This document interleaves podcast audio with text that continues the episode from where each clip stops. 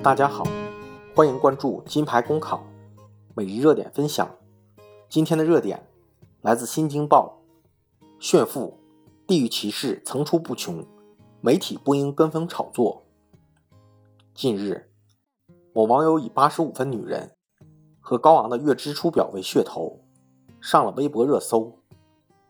尽管此类炫富文俗不可耐，许多媒体也不屑于将资源浪费在这样的选题上，但是当这些聚集演化为某种趋势和现象，我们也不得不思考它们所可能带来的社会影响。炫富、地域歧视成负面营销惯用伎俩，包裹着各种外衣，实则均为自我炒作的微博，常常引发围观。炫富、地域歧视、整容等标签是常用的营销伎俩。就如前两天短暂上过微博热搜的一位网友，凭借一张远超出普通人生活的消费账单，刻意展示上流社会生活，矫情的语气和姿态，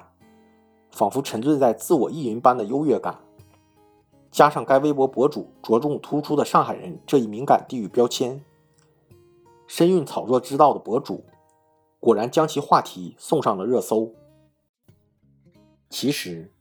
对于博主本人来说，只要钱财来路正当，个人如何花钱，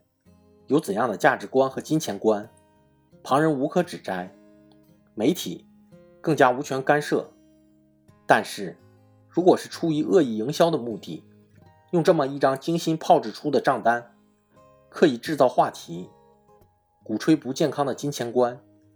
这就用心险恶了。收入的差异和家庭差异是无法避免的事情，但这与一个人所具备的品质、生活幸福感并没有直接关系。许多炫富文中偏激的观点，刻意放大了这种差异可能带来的结果，将物质和奢侈等同于成功与幸福。例如，以身试法的立二拆四、秦火火等网络推手，直接证明了那些图片上光鲜亮丽的名牌包、豪华跑车的背后，并非是幸福与成就，而是通过侵蚀主流价值观所达成的不堪牟利手段。博眼球、秀下限的营销手段已经成为今天的一些所谓网红保持曝光率的方式，而且屡屡有成效。宏观而言，随着高等教育的普及，网友的知识层次也在提高，有悖常识和伦理的信息经过传播和发酵，引发的反弹和批判也越发强烈，但最终都达成了负面营销所需的效果。资本的逐利使得许多广告商并不介意该网红的道德瑕疵，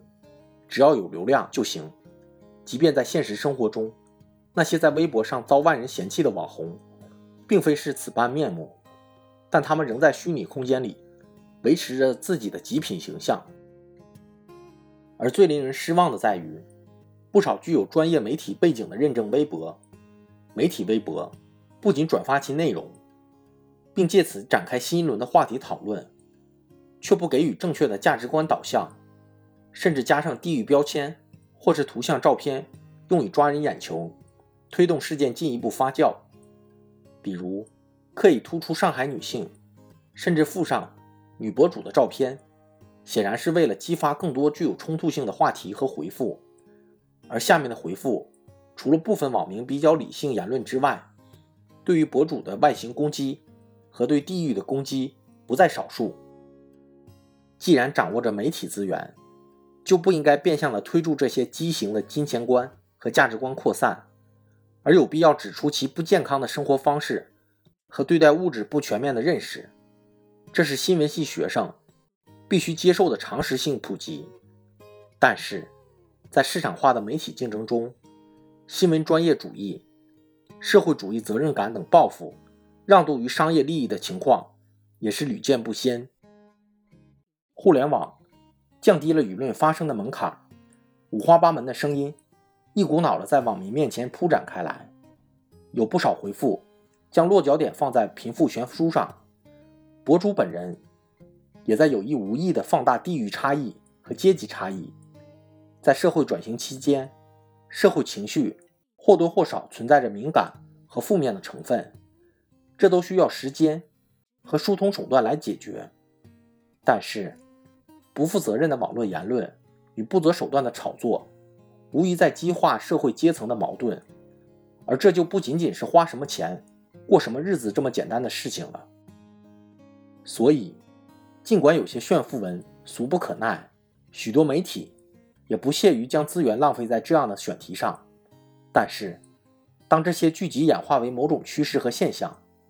我们也不得不思考它们所可能带来的社会影响和后果。